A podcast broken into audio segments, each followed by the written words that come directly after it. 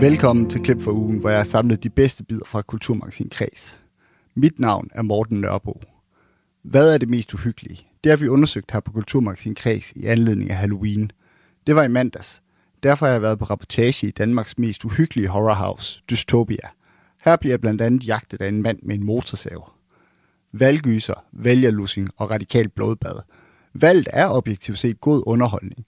Og senere her i klip for ugen på Kulturmagasin Kreds forvandler to instruktører valgaften til en højdramatisk spillefilm. Men først, hvad skal vi med Kulturministeriet?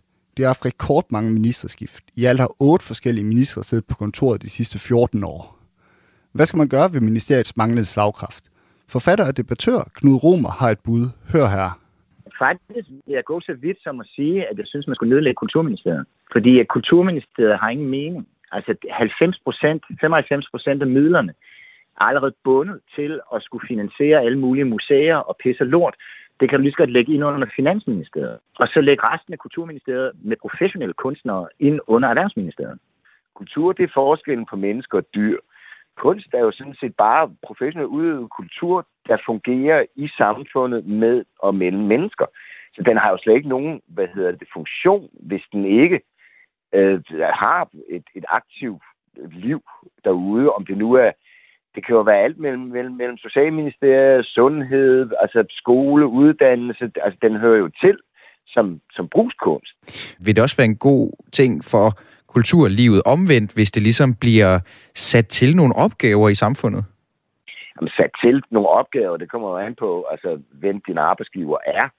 Men, men det er jo allerede sådan. Ikke? Jeg tror, man har et alt for snævert forestilling om, at, at kunst er et eller andet, man står i en fægterstilling og ikke udfylder nogen funktion, så det er den jo allerede. Men jeg synes, det vil være en rigtig god idé, hvis man i en meget, meget højere grad, for eksempel når der bliver uddelt store legater fra Kunstfonden og sådan noget, at der følger nogle sociale forpligtelser til, nærmest ligesom værnepligt, sådan så at teater, der får en så høj øh, øh hvad hedder det, øh, støtte, de, de skal ud på skoler, og skolerne skal ud på teaterne og se scenografi og prøver og hvad det, forfatterne skal ud og lave creative writing kurser på skoler og så videre og så videre. Det kan alle kun være tjent med. Og du er ikke bange for, at det går ud over kunsten, hvis den, den kommer til kunsten på en eller anden måde uforvarende og kommer til at tænke over, at den skal jo være til nytte for noget andet. Giver det ikke øh, en risiko for, at kunsten bliver reduceret? Hvad, hvad skulle den reduceres til? Jeg tænker, om man, når man så sidder og skal til at skrive en bog, for eksempel, som du jo gør, at du så kommer til at blive spændt for en vogn, altså blive instrumentaliseret, fordi du tænker, jamen den skal bruges til noget, og, og det gør ligesom indhug i din, i din kreative frihed. Instrumentaliseret, altså det lyder nærmest som om, at, at man skal leve fuldstændig fri for enhver forpligtelse. Selvfølgelig skal du ikke være en arbejdslejr, hvor, hvor du kan have en eller anden vilkårlig chef inde på Christiansborg, der, der sender dig land og rige rundt men jeg rejser sådan set allerede landerige rundt og befinder mig på gymnasier og læsekredse og biblioteker og alle mulige øh, hvad hedder det, kulturnat og det ene arrangement efter det andet. Det er jo det, man lever af. Du kan jo ikke i Danmark leve af royalty. Der er alt, alt for få øh, penge i det. Så, så den er jo allerede i arbejde. Men når jeg spørger dig direkte til det, så er det også fordi, at jeg jo tidligere har hørt dig i alle mulige andre sammenhænge også øh, tordne mod at alt hele tiden skal kvantificeres og kunne måles og være anvendeligt i den ene eller anden sammenhæng for at have værdi. Ja, men du må regne med, at hvis vi nu siger musik for eksempel, ikke? musik er jo ikke til for at blive brugt til noget. Ikke? Altså hvis du skal argumentere for, at, øh, at der skal være bedre musikundervisning i skolerne, så kommer man som regel hele tiden til at spille på den bane, at det skal have et udbytte at lære at spille et instrument, og lære at synge og den slags ting. Ikke? Det skal have et formål. Nu skal børnene have musik, fordi så lærer de at koncentrere sig bedre, eller nu skal de synge i kor, fordi så lærer de samarbejde og sådan noget. Det er jo ikke det, der er tanken. Tanken er, at man skal have musik for musiks egen skyld, fordi det gør os glade, det trøster os, det bringer os sammen, det giver os mulighed for at få afløb for vores følelser, det er et sprog, der artikulerer vores følelsesliv. Det er grund nok til sig selv, men det betyder jo ikke, at musikere, sanger og musikpædagoger og sådan noget ikke skal derud og rent faktisk formidle den musik til for eksempel børn og unge. De her øh, tætte bånd, som jeg hørte dig påpege, altså, hvordan stiller det Kulturministeriet så i sidste ende? Hvad, hvad, hvad, hvordan er behovet for Kulturministeriet, når det nu er sådan, som du beskriver? Jeg synes, at Kulturministeriet skulle øh, arbejde meget mere sammen med Beskæftigelsesministeriet, med Erhvervsministeriet, med med øh, uddannelsesministeriet, øh, øh altså med, med socialministeriet, altså med, med, med sundhedsministeriet, altså med, med, med alle de andre ministerier skulle, skulle øh, kulturministeriet konstant være, være et samarbejde og se, hvor man kan byde ind og, og være en del af, af andre politikker. Men altså, som, som kulturministeriet er nu, så men det er der jo så mange ministerier, der er, men det er jo stort set bare en politisk fordeling af, af midler. Ikke? Og, og meget af det her, det vil jo kunne lægges ind under Finansministeriet, som så kan øh, give museer, midler, have, have alle mulige medieforlig og hvad nu end. Og så kan du have de professionelle kunstnere ind under Erhvervsministeriet, hvor de så måske så også rent faktisk modtager den øh, hvad hedder det, behandling, som de rent faktisk fortjener. Fordi det er jo altid en god idé at spørge sig selv, hvad vil der ske? Sætte tingene lidt på spidsen og spørge sig selv, hvad vil der ske, hvis man lukkede det? Hvad vil, der, vil man savne det? Fordi at det, der helst skulle være til overs, som man skulle savne, det skulle man jo helst få for øje på. Og jeg har meget svært ved egentlig at se en aktiv kulturpolitik. Altså, hvis du, jeg, jeg tror, hvis du spurgte de fleste mennesker i Danmark om, hvad er kulturministerens mærkesag, hvad er det for en aktiv kulturpolitik, hun kæmper for? Jeg tror, det er en meget passiv administration, egentlig. Ikke? Tror du, øh, øh, Knud at nedlæggende af Kulturministeriet, hvis, hvis vi eksperimenterer og leger med tanken, ikke? tror du, det vil komme kulturlivet til gode, hvis, hvis øh, kulturen ligesom en gang for alle bliver trukket ud af stallen for at blive, blive integreret med det øvrige samfund og de øvrige ministerier? Det vil da i hvert fald være tonen rent flag, ikke? fordi hvis der tydeligvis ikke er nogen interesse, og der heller ikke er nogen kulturpolitik aktiv, jamen så, så vil det jo være to rent flag, så er det jo sådan set bare et finplade nu, der skal dække over, at ja, vi har noget medieforlig, vi har nogle, vi har nogle årlige, hvad hedder det, overenskomster med museerne og måltal og sådan noget. Og det er altså forfatter til bøger som øh, Kort over Paradis og Pigen og Violinen og Den, som blinker, er bange for døden. Knud Rummer. Og her på øh, Kulturmagasinet Kreds, der tog vi hans opfordring til at tale med nogle af de danskere, som han mener vil have svært ved at pege på kulturministerens mærkesag seriøst. Min kollega Morten Nørbo, han tog nemlig øh, Knud Rummers spørgsmål med på gaden. Ved du, øh, hvad kulturministerens mærkesag det er? Nej. Joy Mogensen, ikke? Jeg ved det sgu ikke. Nej. Nej, det aner jeg ikke. Det ved jeg ikke. Nej, det gør jeg ikke. hvad kunne overhovedet være en mærkesag? Det må jeg nok melde pas på. Jeg går ikke så meget op i politik. Det ved jeg ikke det ved jeg sgu ikke. Øh, flere penge til kulturinstitutioner. Ja, mere kultur i Danmark i det hele taget. Forbedret teater, forbedret alt muligt. Museer. Jamen, altså, er det, er det ikke ham, der gerne vil have, at de bruger flere penge på kulturen? Nej, Ja, det er lidt svært lige at sætte fingeren på det. Det kan jeg godt forstå. Det ville det også være for mig, hvis du bare spurgte mig på gaden ud af det blå, stak en mikrofon i snotten af mig. Men ikke desto mindre, så synes jeg, det er bemærkelsesværdigt, at selvom de fleste af os altså er flittige kulturforbrugere i et eller andet omfang, om det så er biografer, eller Netflix, eller teatre, eller bibliotek, eller museer, eller spiller fodbold, eller vi læser bøger, eller ser den store bagdyst, eller vi læser aviser, eller vi går til springgymnastik, ja, så er det alligevel øh, kunstneriske frembringelser, og altså en fremdykket kultur, vi gør brug af, og som betyder noget for os. Men når det kommer til kulturpolitik, ja, så er kendskabet altså, som vi kan høre, og som vi også hørte fra Louise Ejgaard lige før, meget mere træt. Så det viser jo så, at Knud Rummer, han havde en pointe i, at selvom øh, det er hårdt at konfrontere uskyldige mennesker på gågaden med det, ja, så er det, øh, så er det ikke rigtig lige til at pege på, hvad kulturministerens mærkesag har været. Min kollega Morten Ørbo, han spurgte også danskerne på gaden her i Aarhus, om de overhovedet ville lægge mærke til det. Øh, troede de vel at mærke, det er jo hypotetisk, hvis kulturministeriet forsvandt. Ja, det tænker jeg, altså i forhold til sådan kultur og mange ting, ikke? Jeg tænker i forhold til den sådan sportslige del af det, tænker jeg, det kommer an på, hvor ens interesse ligger. Men, ja, øh, men nej, det ved jeg sgu ikke. Ja, det tror jeg, jeg vil. Fordi det vil jo komme op i medier, og det vil have en betydning for, hvordan vores ja, hverdag hænger sammen. Det tror jeg ikke. Nej, det tror hun ikke, den sidste, der er med her. Det demonstrerer jo altså for Knud Romer, at Kulturministeriet kan have ret i at bedrive det, han kalder passiv administration men det er måske også meget godt, Bertel Hårder, tidligere kulturminister, han har i hvert fald sagt, at det, der er kulturministerens opgave, det er at være kulturens pedel, og ikke kulturens ayatollah, og det var altså hans ordvalg. Så derfor så jeg en snak med ham om kulturministeriets eksistensberettigelse. Det skal vi høre om lidt. Først spurgte jeg nemlig en anden tidligere kulturminister, Joy Mogensen, om hun er enig med Knud Romer i, at man med fordel kunne nedlægge kulturministeriet. Du lytter til Kres. Jeg hedder Mathias Wissing. Og det her med at nedlægge Kulturministeriet snakker vi om i dag, fordi det er valgdag, og det har fået mig til at strikke en særudgave af Kreds sammen til dig, hvor vi altså i dag kigger på Svingdørsministeriet over dem alle, Kulturministeriet. som vi hørte i starten af udsendelsen fra forsker i kulturpolitik Louise Ejgod, så er der altså usædvanlig stor personaleudskiftning på kulturministerkontoret.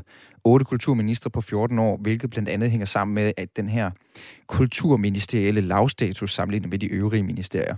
Og derfor så vil øh, forfatter Knud Rummer altså tage konsekvensen. Det er jo altid en god idé at spørge sig selv, hvad vil der ske? Sætte tingene lidt på spidsen og spørge sig selv, hvad vil der ske, hvis man lukkede det? Hvad vil, der, vil man savne det? Fordi at det, der helst skulle være til overs, som man skulle savne, det skulle man jo helst få, få øje på. Og jeg har meget svært ved egentlig at se en aktiv kulturpolitik.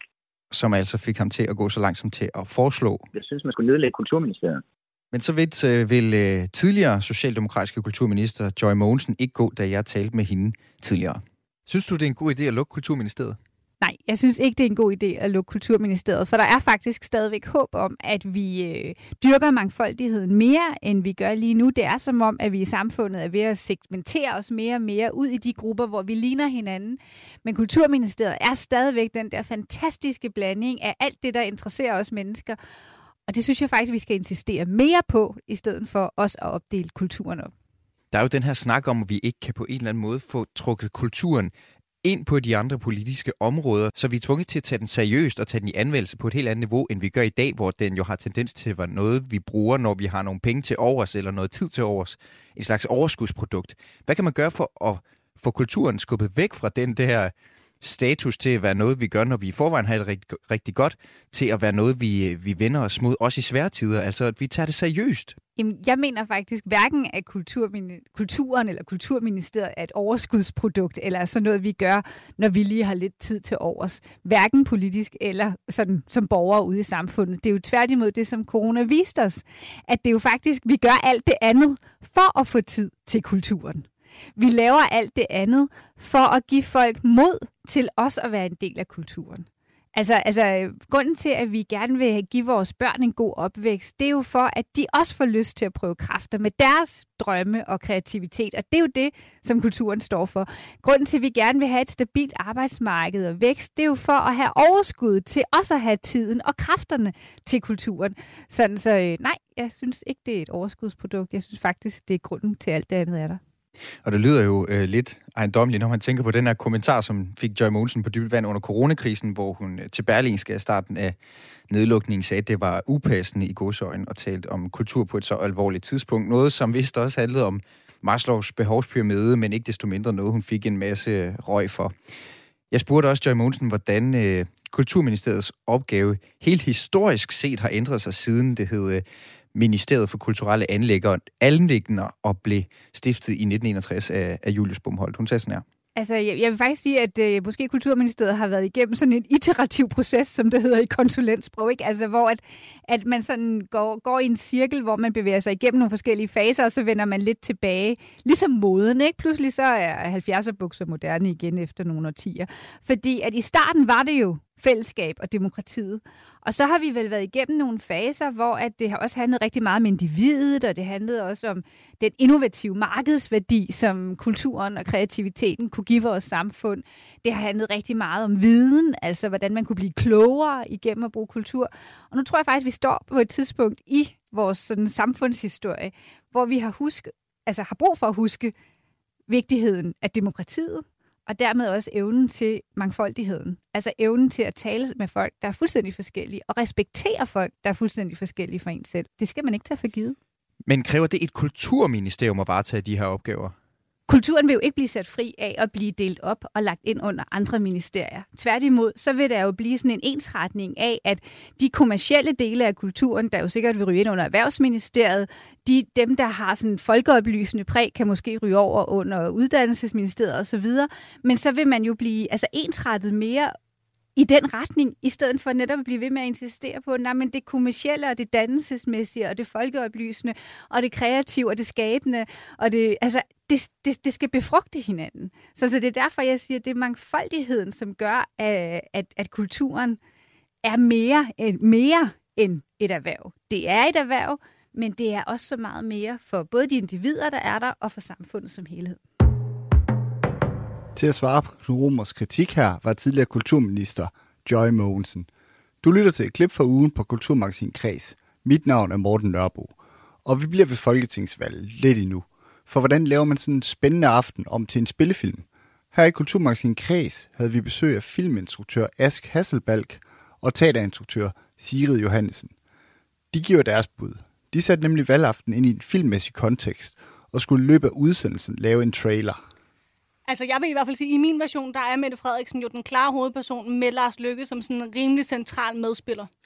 Jeg er enig. Øh, man kunne jo også overveje, altså nu skal vi jo jamme her den næste times tid, altså man kunne jo også overveje at kombinere de to idéer. Mm-hmm. Og, og ligesom, Romantisk gyserkomedie. ja, og ligesom sige, at det, den starter måske romantisk, og så ja. er det bestemt ikke romantisk længere. Det lyder meget moderne. Det er meget moderne, det, det I tænker i nu. Har vi nogle, har vi nogle oplagte bifigurer? Vi skal også, nu siger du, du siger før her, Aske, det er et stort ensemblecast, der er rigtig mange spil, 12 partier og alt det her. Øh, er, er der nogle bifigurer, som vi skal have med?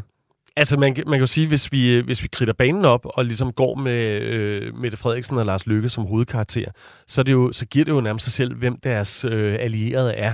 Øh, umiddelbart, vil jeg sige. Øh, altså, jeg vil sige, at med... Altså, fordi jeg elsker genrefilm og sådan noget, så kan jeg jo godt lide ekstremer generelt. Og det er jo også godt i forhold til fortællinger, og også bare, øh, når vi ikke har så lang tid til at fortælle den her historie. Så jeg vil måske gå med de mest sådan, ekstreme øh, politikere, der er lige nu. Altså med de mest markante meninger. Pernille Vermund for eksempel vil være god at hive ind. Øh, forestil dig, der måske var noget chick-fight øh, med hende og en fra venstrefløjen på et tidspunkt. Hvor Altså, de river kan- hinanden i håret. Jeg kan, og det kan, jeg kan virkelig godt lide det her high school-univers, vi er kommet ind i med nogle uh, chick, chick fight og, og nogle ting. Men altså, er det, den, er det den historie, vi ligesom skal gå videre med? Skal vi lige gyse lidt på hylden, og så gå lidt ned ad vejen, sådan lidt rom-com, uh, romantisk uh, komedie? Ja, men jeg synes da godt, man kan lave en gyserversion af det egentlig. Ja. Jeg synes, at det er rigtigt, som, som du siger, Ask, at den godt kan tippe potentielt på et tidspunkt. Det kan man jo sagtens gøre, og man kan jo eventuelt bare lægge min idé i tredje akt. At, at man ligesom følger den der, øh, det der drama undervejs, og så i tredje akt bliver det så låst inde. Så altså, vi har hovedrollerne Lars Lykke Rasmussen, og så har vi øh, altså, sammen med øh, Mette Frederiksen. Og, og så, hvem er det så, der er vigtigt at få med ud over det? Jeg ved, øh, du var øh, lidt, øh, Sigrid Johansen, lidt inde i, om vi måske skulle have en Sofie Karsten Nielsen, der var sådan et, øh, et øh, hendes sidste kæreste, som hun har slået op med, og nu skal hun finde ud af, hvem hun var. Måske lidt en, en hovedrolle, der sådan er lidt nørden i klassen, der øh, skal gennemgå en transformation. Hvem har vi af birollekarakter i den fortælling? Altså, jeg synes i hvert fald, at Sofie Karsten Nielsen jo nærmest har det, som sådan bliver den igangsættende handling for vores fortælling, hvis man snakker videre i den der romantiske komedie øh, spor, ikke? Altså nemlig, at hun øh, siger til Mette Frederiksen, som hun har haft en eller anden form for øh, kærlighedsforhold til, ikke? Siger, jeg stoler ikke længere på dig. Øh, det går ikke længere mellem os to. Øh, og så er det derfra, at Mette Frederiksen ligesom skal finde ud af, okay, hvad gør hun så nu, ikke? Og i det her Øhm. cast, der er Mette Frederiksen sådan lidt en underdog, og hvem er Lars Lykke over for det? Kan du sætte nogle ord på de to karakterer? Altså, hvis man skulle stjæle fra sådan high school eller romantiske komedietrupper, så ville jeg jo synes, at han var sådan øh, den lækre fyr, ikke? Eller sådan the jock. på en Den anden måde. Er det det, som måske lige har været droppet ud af fortællingen eller af high school i en periode, og nu vender stærkt tilbage? Ej, det lyder så godt. Har vi den smarte jakke, der pludselig er tilbage? Ja, Ja. ja, helt klart. Og så har vi jo også Pia Olsen Dyr, som vel må være sådan Mette Frederiksens gamle, øh, bedste barndomsveninde. og som jeg jo synes i hvert fald i den her fortælling på et tidspunkt kommer med sådan et også ret klassisk rom-com-agtigt øh, essay, der hedder Jeg har altid været forelsket i dig. Øh, du skal vælge mig i stedet for øh, Lars Lykke. Så skal alt nok blive godt med os to. Og hvor, hvor, hvor ender vi hen i den her, øh, i, i den her, øh, hvad kan man sige, fløt, som der er mellem Mette Frederiksen og Lars Lykke? Altså, fordi nu blev det jo lidt mere komplekst, end som så i går aftes. Vi har jo faktisk ikke fået en afklaring endnu. Øh, hvad, hvad er vores note her, før vi så eventuelt skifter genren fuldstændig? Altså, det vil jeg sige, det er jo det er potentielt svagheden med romcom-plottet, ikke? Og der, hvor Ask måske redder os. øh, fordi på en måde, så er der her den her sådan meget øh, atypiske øh, slutning for en romcom, nemlig at den jo slutter åbent og lægger meget kraftigt op til en form for toer, hvor jeg tænker, at dronningen må spille en sådan central øh, hovedrolle. Men noget, vi måske kunne have med, sådan, som er oplægget, og måske også med i den trailer, der skal skrives lige om lidt, det kunne måske være det her med, at man først troede, det ville blive øh, et historisk dårligt valg for Socialdemokratiet. Ikke, at de stadig ville være de største, men faktisk endte det så med at blive et historisk godt valg. Hvad er det fakta er, Mathias, hvis du står med det Jamen her? altså, de står jo i lang tid i forhold til den der exit poll til at få det værste valg i 20 år, men de ender med det bedste i 20 år. Altså, den er tipper ligesom over i oplæg, løbet af aftenen. Det er jo også lidt fortælling om Mette Frederiksen i den øh, historie, du skitserer, øh, øh, Sigrid. Altså, jeg siger bare, jeg ser det for mig som den der øh, også igen klassiske øh, romcom forvandlingsscene, hvor øh, nørden skal gå fra at være øh, kikset øh, til at være øh, blive forvandlet til sådan øh, den nye tjekkede pige i klassen, som alle pludselig godt gider at øh, snakke med og øh, være i sådan en sammenhæng med. Og så er det, vi finder, finder dem lige pludselig i et klasselokale, hvor hele opgøret ligesom skal afsluttes. Og det er der, hvor vi har det der gyser-element. Ask, kan du prøve at jamme videre over, hvad vi sker med vores hovedpersoner og vores biroller, vi har, vi har for os øh, tegnet op? Ja, altså man, man kan jo sige, når, det er jo interessant det der med, at vi har brugt en stor del af filmen på at etablere de her relationer og karakterer og sådan noget. Så i det øjeblik, de er låst inde, det er jo der, at man virkelig øh, finder ud af, hvem er the good one, og hvem er the bad one. Og der, der kan man måske lave nogle twist and turns undervejs. Men man kan sige, at en film er jo aldrig bedre end modstanderen. Så vi er jo også nødt til at finde ud af, hvem er modstanderen i den her fortælling, og hvem har låst døren ind til, ind til øh, Folketingssalen. Øhm, og øhm, der, der, der havde jeg faktisk to bud, øh, hvor at det ene var, at det var simpelthen øh, øh, de grønlandske politikere, ja. som øh, af en eller anden grund havde, havde låst, øh, låst øh, de danske partiledere inde, og, øh, og, og simpelthen ville have dem til at, øh, at arbejde endnu mere sammen, end de, de gør i forvejen. Øhm, måske også i forhold til, at de har noget... Øhm, altså, vi har jo ligesom koloniseret Grønland øhm, for mange år siden, og, og, øhm, og der, der kunne måske ligge et hævnaspekt i det, ja. hvis man kører den, kører den langt nok ud. Det er den måde, du tænker på her. Øh, øh, og så en anden en, som måske er en lidt mere syret idé, det var jo, at Christiansborg har jo øh, ligget der igennem flere hundrede år. Og der er jo også, altså der må jo være nogle spøgelser derinde. Der er jo altid et spøgelse på et slot. Og det har været øhm, brændt ned og alt muligt. Det har været brændt ned og alt muligt. Historie der. Så, så jeg tænker også, at det kunne jo også være tidligere politikere, som er utilfredse med, hvor, hvordan styres, styre, styrelsen af landet er gået de sidste 100 år. Og nu vil de ligesom til hævn eller få folk i nutiden til at indse et eller andet. Altså, der er noget vildt smukt over det. Jeg synes, jeg, Meget altså, jeg kommer jeg til ved at tænke godt. på nu, da, da I sagde det her, vi laver et, øh, et fuldstændigt omslag cirka halvvejs i filmen. Jeg kom til at tænke på, der var et eller andet, der ruminerede hos mig, og så slog det mig nu. Det er Parasite, den der sydkoreanske film, som starter med at være sådan en slags komedieting. Øh, sådan en fin øh, klassekritik, kan man sige. Samfundskritik. Og så cirka halvvejs, så slår den om og vender sig fuldstændig på hovedet, og man kommer ned i kælderen, og der er en helt anden hovedperson lige pludselig. Det er jo, det er jo, det er jo jeg, jeg tror faktisk, det kan godt være på vej til at blive stor kunst, det I er ude i her. Altså, jeg tænker jo faktisk, jeg tænker jo faktisk ligesom i, i den nye sæson af Ridet, at man måske ovenikøbet kunne indføre Holger Danske som en mytisk karakter, som optræder i drømmesyn, eller, eller, eller faktisk træder ind i salen og begynder at hugge bord over med sit svær eller et eller andet. Der skal jo ske et eller andet, ikke? Så bare lige for at opsummere, så har vi altså stadig at gøre med en romantisk komedie, der er øh, måske sådan to tredjedel inde i filmen bliver til en, en gyserfilm, hvor vi måske har nogle grønlandske øh, stemmer, skulle jeg kalde dem, så øh, mandater ligesom gør, at, øh, at de har fået lyst til at låse folk inde.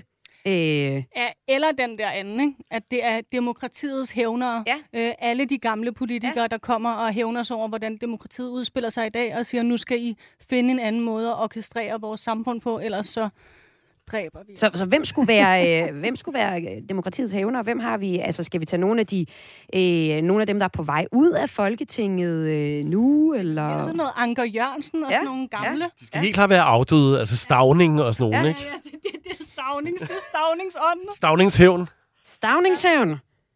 Skal vi... Øh, jeg kommer til at tænke, altså der lyder som om, at der er et eller andet, der, vi skal have noget musik til Det at markere den her, det her totale omslag i genre på en eller anden måde. Altså, hvad, hvad, hvad er det for noget musik, vi kunne starte med? I har sendt lidt forskelligt øh, også, og jeg har fundet også lidt til jer, som vi lige kan prøve lidt af for at se, om det er det, vi skal hen af. Altså, øh, det første, vi ligesom får sagt, det er jo noget øh, romcom, og øh, der fik jeg lynhurtigt lyst til at, at spille noget Mean Girls theme for jer, øh, nemlig sådan en romantisk high school komedie, og den øh, lyder sådan her, kan vi lige høre lidt af.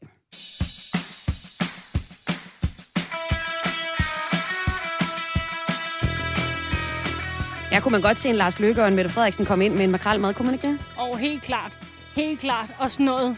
Men Mette, jeg troede, vi var venner. Det er jo altså, den, øh, det er jo altså en mulighed. Hvis vi skal gå lidt mere gys på den, ikke, så har vi jo også, øh, og det er noget, han... Ah, lad os lige se her, hvad vi har af rigtig god øh, gys. Der har vi fra Scream.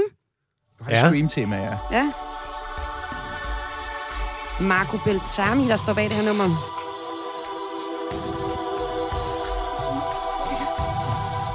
Og det bliver uhyggeligt. Og det bliver jo hyggeligt Ja, film, ja, ja. det gør den jo. Altså, øh, der må man også, når man siger gys, så kunne vi også tage sådan en ægte gys og sådan noget Jaws, John Williams her. Den sniger sig ind på os. Den kommer nu, ikke? Så skulle det jo virkelig være stavning, der kommer krybende her med den lyd. Man kan forestille sig sådan et øh, skud af sådan en tom gang hen mod øh, Folketingssalens dør. Frem under døren. Men jeg vil, jeg vil også sige, at når jeg hører temaet fra Mean Girls der, så får jeg jo nærmest lyst til, nu udvider vi jo konceptet yderligere, ikke? som om det ikke er et stort nok brød. Men jeg, jeg tænker bare, at øh, temaet her, det er jo Billy Idol, øh, Dancing With Myself. Og øh, øh, altså, jeg får lidt lyst til at gå lidt ned i de der sådan, ungdoms... Øh, ungdomsgrupperinger af de forskellige øh, øh, partier. Og måske det er meget sjovt det der med, hvad nu hvis der har, altså, de har været forelsket en gang, Lars Lykke og Mette Frederiksen, øh, på, øh, på tværs af partierne her. Og så øh, på et tidspunkt, så er der et markant skift. Det kan være, at de er til en fest, hvor det går galt. Og så klipper man ligesom til nutiden på valgaftenen her, hvor de begge to øh, savner hinanden, men de er bare fuldstændig splittet. For så er der noget i tredje akt, ligesom, så er de nødt til at arbejde sammen og overvinde deres ungdomstraume på en eller anden måde. Helt klart, den synes jeg er meget fed. Hvor øh, stavningsspøgelset kommer ind i den, har jeg så potentielt lidt svært ved at se. Ja, men Så det, øh, skipper man det bare. Ej, ej, nej, ej, den synes jeg, at vi skal have inde. Til Jo. gengæld, så synes jeg, at når man hører de der temaer, har man da næsten lyst til at kunne klippe mellem dem, eller klippe dem, lade dem morfe på en eller anden måde. Ikke? Helt klart, og jeg, og jeg tror også, at Scream-temaet, altså det starter sådan lidt stenet, og så bliver det faktisk lidt horroragtigt. Så jeg tror, man skal senere ind i det, hvis man klipper det ind i en trailer. at det handler om at få klippet på på det rigtige tidspunkt i forhold til Scream her også. Ja, netop. Ja. Og der er det jo så desværre sådan, at I har ikke fået den store øh, lydperson til at lave øh, musikken for jer. Det er simpelthen mig. Det er ikke på budget. Det er ikke en del af budgettet overhovedet.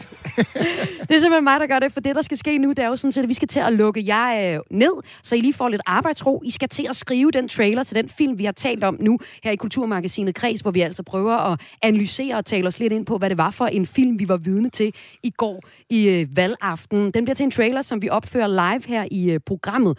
Og øh, min opgave bliver nu at finde ud af, hvad det er for noget musik, I skal have under jeres trailer. Jeres opgave, Ask Hasselbalg og øh, øh Siri Johansen, det bliver at skrive noget musik til den, eller noget tekst til den trailer. I må gerne bruge os som øh, skuespillere, Mathias Wissinger og jeg, øh, til at være med. Vi kan også spike noget.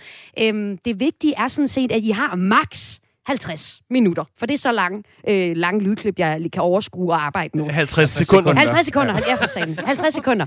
Øhm, kunne I godt tænke jer, trailer. kunne I godt tænke jer, kunne I godt tænke jer, at der i de 50 sekunder sker et, et, øh, et emne, et genreskift? Ja. Ja. He- helt sikkert. Helt sikkert. Godt, jamen det går jeg ud og fikser til jer nu.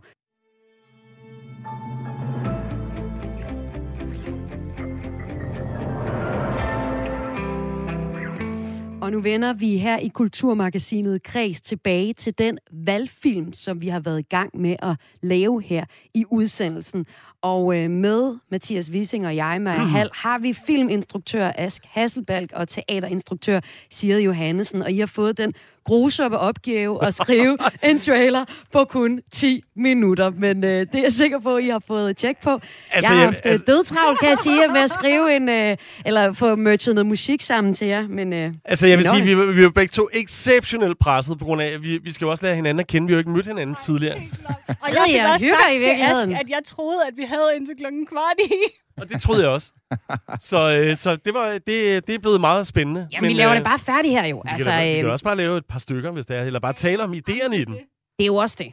Vi, Men- skal, vi har et benspænd. Vi skal have en, der sidder lige i skabet, før vi er færdige med at sende i dag. Det, det, det har bliver vi nødt til. Er Så må I gøre det on air. Nej, det har vi faktisk lovet. Sådan.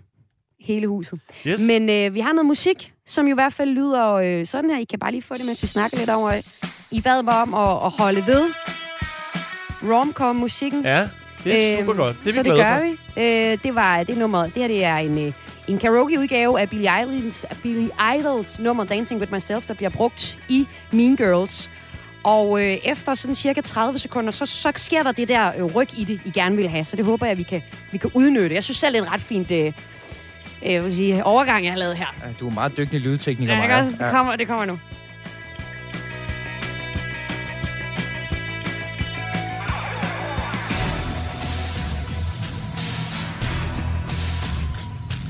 Hvad siger I så? Det er super fedt. Altså, der blev det lige til noget Scream. Ja, det, er faktisk helt, ret flot det, det er super fedt. Øh, og det er jo også noget, vi, vi har arbejdet ud fra, kan man sige. Altså, vores, vores trailer er jo bygget op om det her koncept med, at vi, øh, at vi har det her meget positive, ungdomsagtige musik, og så er der markant skift. Og det er ligesom det, vi har prøvet at arbejde med. Yes. Øh, men altså, vi har jo haft 10 minutter. Ja. Ej, du, er be, du er benhård. Ja. Hvad, hvad var den største hurdle, øh, altså ud over tid? Altså, øh, helt ærligt, at sådan, selvom jeg synes, at det, vi har nået frem til, jo er knivskarpt, så øh, var det ikke sådan på den måde, fordi vi havde en øh, knivskarp historie, man bare kunne sige sådan, den skal vi fortælle på den her måde fra A til B. Så vi havde også lige noget sådan konceptarbejde, vi lige skulle runde. Ja, hvis vi lige kan opsummere til jer lyttere, der lige har hoppet ind her i Kulturmagasinet Kreds på Radio 4, så satte vi jo altså jeg to instruktører til at fortælle os, hvad det var for en film, vi så i går. I grove træk, så sagde I, det var en romantisk komedie med øh, Lars Løkke Rasmussen, mellem Lars Løkke Rasmussen og Mette Frederiksen, hvor der så er nogle bifigurer, der ikke vil dem det bedste, og Lars Løkke er måske sådan den her skolens smarte dreng, der er droppet ud af skolen, kommer tilbage igen. Mette Frederiksen tror, hun skal have ham. Det skal hun måske ikke alligevel. Måske kan hun klare sig selv. Og i det hele, der sker der lige pludselig to tredjedel ind i vores film. Et twist. Det bliver til en gyser. Det bliver til en rigtig valggyser. Så det er altså det, vi... Øh, det var det, jeg ligesom blev sendt i byen med at lave en trailer ud fra, ikke? Det er det. Ja. Så hvad sker der? Hvad, jeg er spændt på at høre. Hvem siger hvad, og har I lavet en, en, en, en speaker? Og hvem skal være speaker? Og hvordan kører det? Vi har simpelthen bare lavet en speaker, og Ask har taget på sig at være speaker. Uh, må vi høre din gode speakerstemme så? Øhm? Den kommer lige her. Ja, Hvordan okay. er det her? Altså, man, man kan også sige, at en god speaker, det er jo også noget med, at den, den skal jo nok starte i et tempo, ligesom musikken, og så gå over i noget andet. Ja, der skal du bare lytte efter musikken, og så kører det, ikke? Jo, jo. kan Prøv, I at, der er jo en grund til, at jeg står bag kameraet, skal du tænke på. Ja, det er. Men kan I løfte lidt af sved for, hvad der står på, på, den, på jeres sædler? Vi kan jo lige prøve at tage et par runder på den, selvfølgelig. Øhm, kunne du tænke dig det? Ja, helt klart. Hvad hedder det? Um... Jeg skulle lige skrive nogle noter. Øhm... altså, det, der står på vores sæd, det er en form for øh, potentielt lidt uskarp øh, start på sådan, øh, alt er lykkeligt i øh, de her menneskers liv. De har været i ungdomspolitik sammen. Øh, de løser en masse kriser. Øh, nedturene er der, men de er næsten ikke til at få øje på, og så på et tidspunkt, så skifter det. Øh, og øh, den, som øh, Mette elsker, siger hun ikke længere stoler på Mette, og nu skal Mette tage et stort valg. Øh, og hvad må hun vælger? Og så har vi godt nok også lige demokratiets spøgelser, som sniger sig ind til sidst.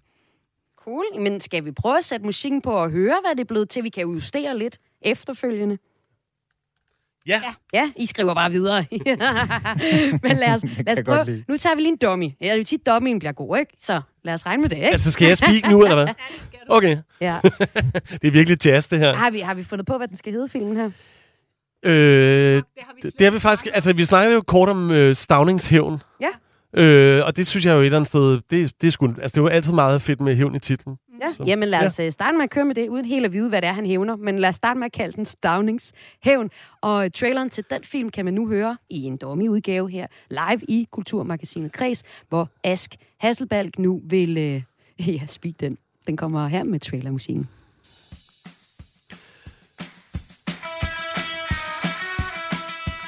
To politiske ledere med en fortid i hver deres ungdomsparti.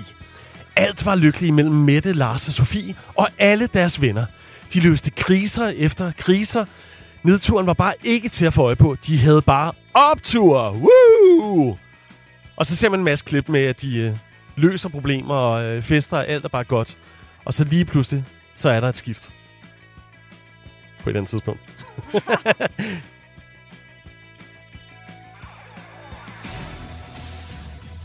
Men hvad ville du gøre, hvis den, du elskede engang, ikke længere stolede på dig? Tiden for Mettes store beslutning er kommet. Men hvem vælger hun? Demokratiets spøgelser er igen begyndt at spøge. Og hvad sker der, hvis fortiden ikke er tilfreds med nutiden?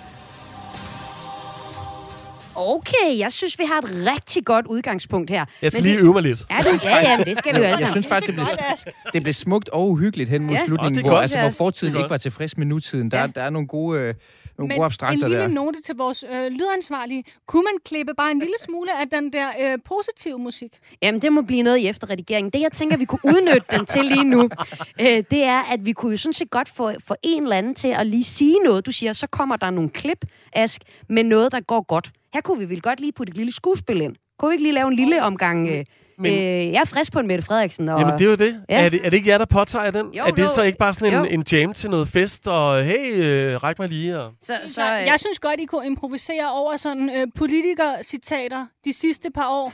øh, er der nogle nøgleord, I kan huske, de har sagt? Uh... Og som I kan sige sådan lidt positivt. Ja, hvad har vi af gode? Vi har, Lev med det. Lev med det. Lev med det. Den tager jeg. Ja, og, det, og den, ved du hvad, den kommer, når, at, øh, den kommer, når at, at, at, at de går fra hinanden.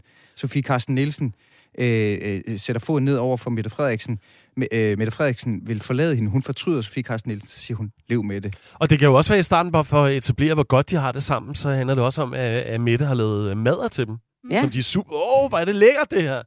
Okay, men jeg skal lige være sikker på, hvad det er for nogle... Ja, nu skal jeg jo lige være rolleansvarlig her. Hvad er det for nogle ting, vi skal... Skal vi have, nogle, skal vi have de der makrelmadder med ind i, i den her trailer også, eller hvad siger I? Det synes jeg personligt er en ret god idé. Okay. Det er en Så- soundbite. Hvornår skal den komme, Ja. Ask? Det skal vi have at vide. Jamen altså, det er jo, hvad hedder det... Øh, øh, det kunne være lige efter, at jeg siger, at de løste kriser efter kriser. Øh, Ja. ja. så, så kunne man... Øh, så en krise kunne for eksempel være, øh, at, at Mette siger, Gud, der er ikke mere makrel. Okay. Og så siger Lars, hey, jeg har lige fundet noget herover. Ja. Det er virkelig godt, det her, ikke? Ja. Makrel. Øh, kriser efter kriser. Okay. Og du er med på, øh, Mathias, at spille en Lars Lykke her? Ja. Ja. Han behøver ikke sige det her ordret, uh, Mathias. Han kan sagtens sige noget jeg, andet. jeg jammer over det. Ja, helt klart. Ja. Der har du noget kunstnerisk frihed, Mathias. Og jeg Fedt. siger juhu. Okay, det var så... Nå, det, og det var måske bare den... Skal vi have noget lev med det med ind i det også? Og så siger, skal han sige et eller andet med, åh nej, det er i virkeligheden torskeroven. Eller, nej, der er ikke noget lev Ej, nu skal vi have speakeren tilbage på banen, Ja. og så kommer der en ny scene lidt senere i det. Åh. Øh, og det er der, hvor der så bliver sagt, hvor vi så skal leve med det. Hvor kan vi proppe den ind side? Øh, hvad hedder det? Ej, jeg synes da egentlig, at det var meget fedt at have levet med det ind efter det der. Altså, det er jo det der lange mellemstykke med den positive musik, ja. som vi skal løse på en eller anden måde. Ja. Så jeg tror, det er nødt til at komme ind der. Ja. Okay. Må, jeg- må jeg foreslå en anden titel til Ja. filmen? Ja. Altså, det er jo, nu snakker vi jo om det der liv øh, med det og sådan noget. Hvad med liv med det? Liv. Liv med det. Liv altså, med så det er sådan overlevelses... Øh... Ja. Nå. Ej, jeg ved sgu ikke, hvor godt det er. Jeg overvejede også kortvarigt, hvad med Mettes Choice? Ja. Oh, det er næsten for litterært. Ja, det, er- og det er for engelsk. Det er et engelsk Nå, ord, ja. det der side choice. Det kan vi ikke have med. Helt klart, det går ikke. Det ved jeg ikke, om du er opmærksom på. Jeg synes, lev... Altså, okay, okay, jeg har... Jeg, lev, så, komma med det. jeg, jeg kan udvikle, ja. udvikle den her soundbite, ikke? Så, så du siger, de løser kriser efter kriser, og så siger Mette, i form af mig, så siger jeg, åh oh, nej, der er ikke mere makrel. Og så siger Lars Lykke, hey, jeg har fundet noget. Og så siger Mette, mm, jeg har masser af mayonnaise at putte ovenpå. Og så siger Lars Lykke, ad mayonnaise er ulækkert. Og så siger Mette, lev med det. Ja, helt klart. Lad os prøve den. Det er, da, det er da fint. Det er da fint.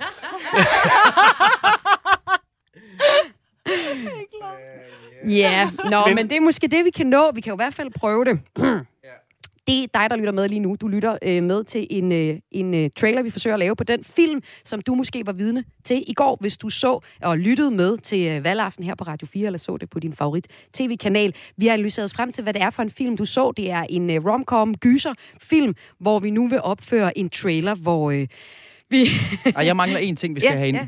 Øh, Side Johansen, du skal øh, være Stavnings spøgelse, og du skal sige og du skal sige en eller anden ting i anden halvdel, som er uhyggelig. Bare lige en, en sætning, hvor vi skal ind og sige et eller andet, og det må du jamme. Ja. Og, det må, og, og du, skal, du skal koordinere med Ask nu, hvor det skal ligge henne, fordi vi, vi skal have dig på banen også i forhold til Stavnings spøgelse her. Helt klart. Jeg kan godt lave sådan nogle uhyggelige sådan raspelyde, tror jeg. Vi finder sådan nogle kæder, sådan nogle cykelkæder har raslet med herinde i studiet. Det bliver virkelig sådan noget DR radioteater. Jeg skal godt nok løbe hurtigt. Jeg tror, vi skal prøve den nu. Okay. Er I klar? Ja.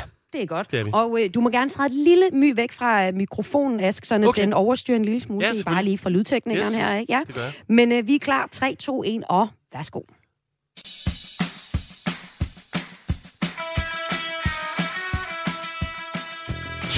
Politiske ledere med en fortid i hver deres ungdomsparti. Alt var lykkeligt mellem Mette, Lars, Sofie og alle deres venner. De løste kriser efter kriser. Åh oh, nej, jeg har ikke mere makrel, Lars. Hvad gør vi? Hey, rolig, jeg har fundet makrel herover. Lækkert, så skal vi bare have super meget mayo ovenpå. Skal vi have mayo på? Lev med det. Nedturene var bare ikke til at få øje på. De havde bare optur. Woo! Men hvad ville du gøre, hvis den du elskede ikke længere stolede, stolede på dig? Det er tid til Mettes store beslutning. Hvem vælger hun? Demokratiets spøgelser er begyndt at spøge igen. Hvad sker der, når fortiden ikke er tilfreds med nutiden? Okay, lækkert. Jeg synes faktisk, det var rigtig uhyggeligt, Det, det, du blev der, lidt Signe. arthouse-agtigt, synes jeg. det ikke ret uhyggeligt. Det var meget stavning-agtigt, synes jeg. Prøv lige, prøv lige at sige det igen. Meget teater. okay, vi, øh, vi er ved at have en trailer øh, færdig her. Altså, skal vi nå en sidste, et sidste bud på den? Er der nogle småjusteringer, vi vil til allersidst? Altså, eller er I altså, godt tilfredse? Altså, jeg, jeg synes, starten er ret fin. Ja. Og så synes jeg, at kæden hopper lidt af i forhold til, ligesom sådan, hvad fanden der egentlig foregår. Den er meget abstrakt. Men jeg tror også, det er fordi, at vi tænker jo nok begge to også i, øhm, i hvordan den her skal visualiseres, og hvad der ligesom skal ske. Det er det, der er udfordringen. Det, det er meget svært at lave en trailer øh, uden, øh, uden en, en stærk øh, visuel billedside. Ja, okay. Så det, men ellers er I tilfredse med det, eller hvordan? Altså det eneste, jeg har, det er, at jeg synes, at ordene, men hvad vil du gøre, hvis den, du elsker, ikke længere stoler på dig, er sådan en lille smule uklar. Meget uklar. men, øh, men prøv at høre, det... Øh, det er ren romcom til gengæld. Så må vi jo sælge den på castet. Okay, klart nok. Og efter sådan en trailer, så er der jo også altid en trailer 2 og lidt tekst, og, og, og nogle, øh, jeg ved, nogle journalister, der forvirret spørger, hvad handler den her film Det er jo en teaser, om? det her, ikke? Jamen, det er jo også det. Og det er jo det, der er, er brug for os. Ikke? Hvis vi lige skulle, hvis vi skulle skrive noget af den teaser om, hvad, hvad er det, Stavning repræsenterer i det her valg? Altså er det det der med, det er et historisk valg, og Stavning, altså hvis vi skal spænde noget til, hvad det er, vi var vidne til i går på valgaften. Stavnings figur. Ja, det er et godt spørgsmål. Altså, hvad hedder det? Jeg tænker da, at øh, hvis man stod øh, altså sådan helt reelt og var sådan en repræsentant for sådan en eller anden gammel demokratisk idé, så er der vel både noget med det der med øh, regeringer ind over midten og den der sådan konsensuspolitik, øh, som man er begyndt at sådan virkelig søge, som man kunne øh, kritisere, øh, eller i hvert fald synes var problematisk. Og så tænker jeg egentlig også, at der er sådan en øh, generelt demokratisk krise, vi, vi på en eller anden måde jo befinder os midt i, som øh, jeg i hvert fald ville, øh, som kunne få mig til at stige op af min grav, hvis jeg var øh, repræsentant for det gamle demokrati. Har vi nogle idéer til, øh, hvem vi skal have castet til den her øh, trailer? Altså nu, nu har vi jo rigtig godt skuespil fra både mig og jeg, og dig, Side, øh, og en god speaker på, men når filmen nu skal realiseres, hvem skal vi have i de her, i de her nøgleroller? Jamen altså, og jeg der er jo havde- frit valg internationalt nu. Det er jo Nå, selvfølgelig, okay, okay. Jeg, her har jeg havde faktisk... budget. Altså, jeg, jeg vil sige, at jeg tror faktisk, det er meget godt, at vi holder os lokalt. Det, det, øh, Så danskerne kan spejle sig i det. Præcis. Præcis.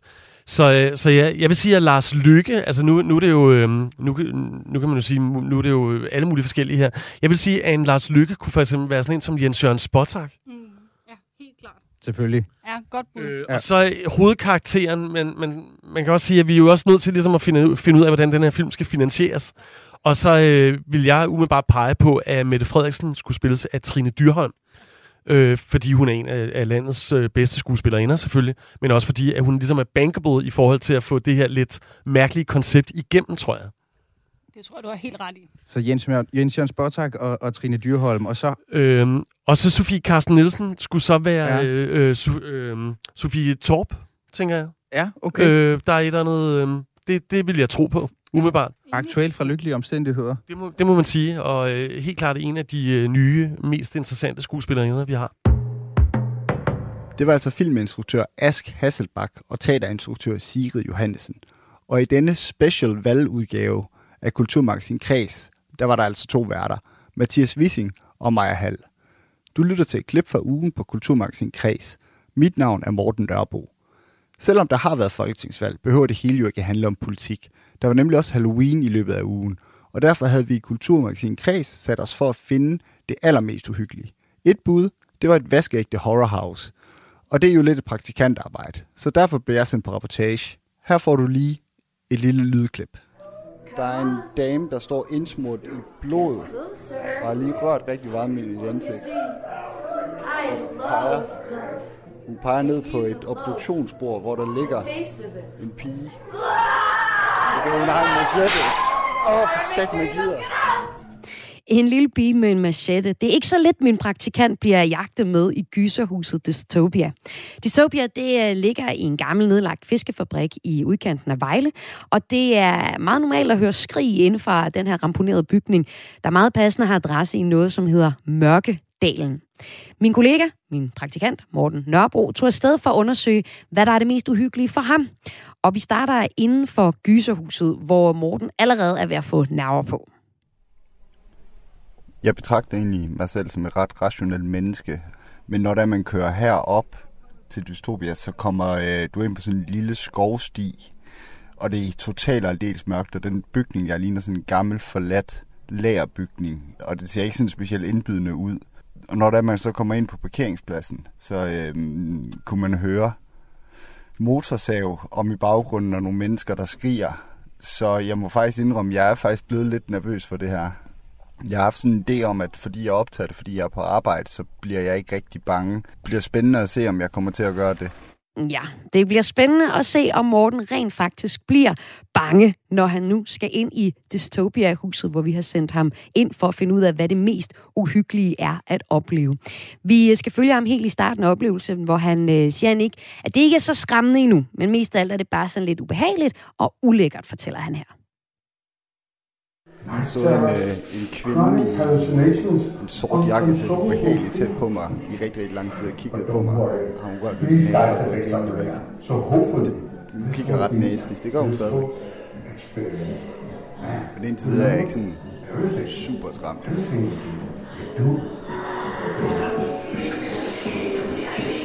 kommer ind i sådan et rum med sådan nogle animatroner. Øhm, de forestiller sådan nogle gamle, gamle hekser, gamle trolde. Altså, det ligner sådan lidt klassisk Tivoli Haunted House indtil videre. Det er lidt bedre lavet, men det er ikke sådan vildt uhyggeligt. Nu er der en dør, som jeg går ind af. Okay, det er, det er ret ulækkert. Der er sådan nogle mannekinger, som hænger ned fra loftet, hvor de har fået hugget armene og fødderne af. Det, det er faktisk ret næstigt. Jeg går bare og venter på at blive skræmt for videre, sådan sådan en eller anden bandit, der kommer hoppen ud fra et hjørne. Igennem en meget, meget smal gang nu.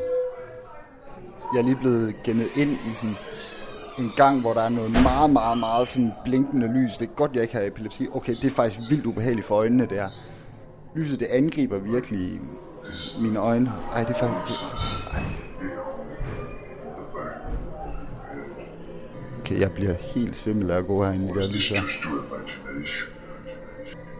Der var nogle pile til at guide mig før, det er der ikke her. Ej, hold kæft, det lys der, det er virkelig ubehageligt for øjnene. Det blinker sådan, altså lig, ligesom sådan de der gamle lysstofrør på hospitaler, men det blinker bare meget, meget, meget mere intens. Som sådan lysstofrør, der er gået i stykker lysstofsrør, der er gået i stykker. Blandt andet det, som Morten lige nu oplever, hvor han lige er startet i det her dystopia horrorhus, som jeg har sendt ham ind i. Og de banditter, som Morten har snakket om, dem kommer han til at møde lige om lidt. Her i dagens udgave af Kulturmagasinet Kreds undersøger, hvad det mest uhyggelige er.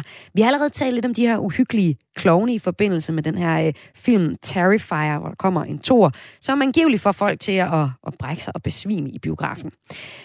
Morten, han kommer også til at møde øh, klovne. Han er i det her horrorhus, Dysphobia, hvor han kommer til at møde tre stykker, der byder ham velkommen på engelsk, for enden af en rutsjebane. Og dem kan han ikke særlig godt lide.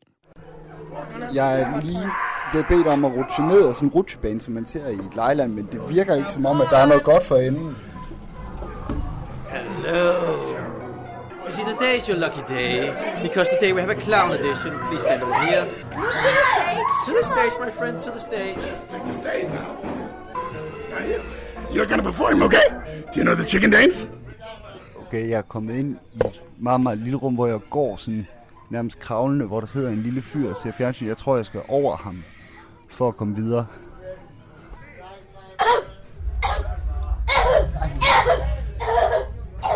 Og han rørte, da, da jeg så gik over ham, så begyndte han at hoste og kigge væk fra det fjernsyn, jeg sad og kiggede på, hvor der bare var statisk signal. Og så tog han ud efter mig og rørte ved mig. Men det mest uhyggelige, jeg har prøvet indtil videre, det har helt klart været de klovne, der hvor jeg kommer ned i rummet, og de har klovne ansigtsmaling på. En af dem havde to firkanter rundt om øjnene. En anden har skrevet ha ha ha over panden. Og hende pigen, der var der, hun havde helt sorte kontaktlinser på. Og så var hun plasket til med make-up, der lignede blod. Hvor jeg også blev rørt rigtig meget ved mit hoved. Specielt mit ansigt fik jeg sådan noget maling på. Uh, det kan han ikke lide. Og klovne kan Morten heller ikke lide. Og i det hele taget begynder gyserhuset Dystopia at sætte sig i min praktikant Morten Nørbo. Han forventede jo ellers, at det der med at være på arbejde med en mikrofon, det ville sådan få ham til at tage lidt afstand fra det her gyserhus. Men øh, ikke når gyserskuespillerne rører ved ham. Det er for meget. Og vi skal nu høre, hvordan en ung mand på 1 meter og 86 centimeter bliver skræmt af små piger. Oh, nej, der er to små piger, der står og krammer en teddybørn, der spørger, om jeg vil lege. Okay, hun ser ulækker ud. Der kommer en uh, dame ud med uh, rigtig, rigtig meget sminke på en maske. Der står med en kølle. I'll forgive you since you didn't know, but my other daughter can teach you a lesson. Nej, nej, der skal... Der skal jeg ikke ind.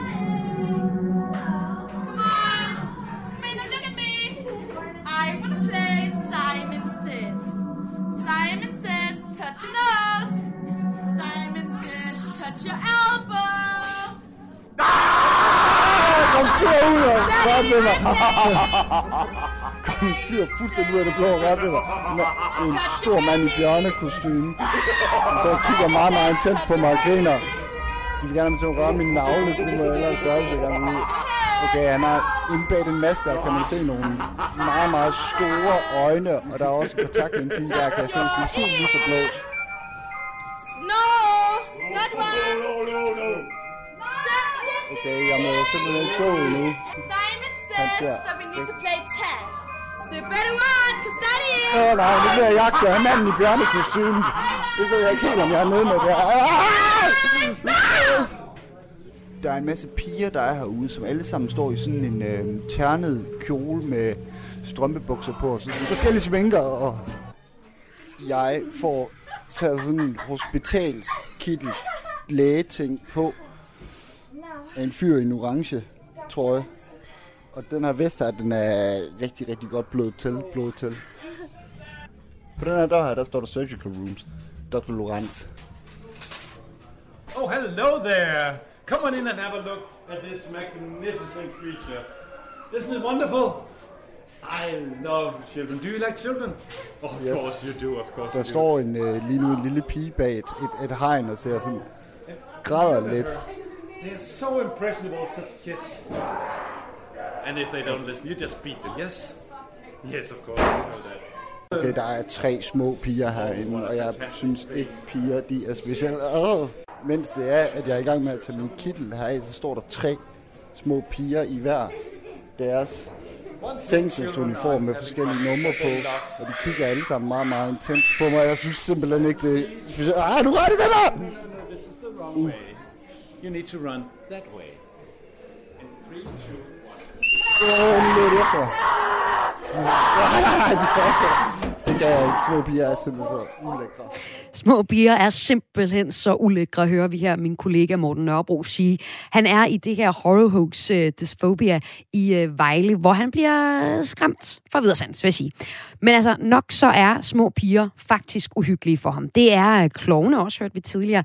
Men det værste, Morten møder på sin tur i det her gyserhus, det er, da han er på vej ud af huset Dysphobia. Dystopia, undskyld. Jeg har lige været inde i et rum, hvor der sidder en mand med en øh, høj tophat på sådan en trone. Jeg blev revet derind af sådan en lille dreng i, øh, i kostume, der også var helt klædt ud i sort, hvor de rør ved mig, og ham der med tophatten, han har sådan en flot cykelstjåreskæg, men han går helt op i hovedet på mig. og Rør. Nej, du er vores, så ah! Satan! Ah!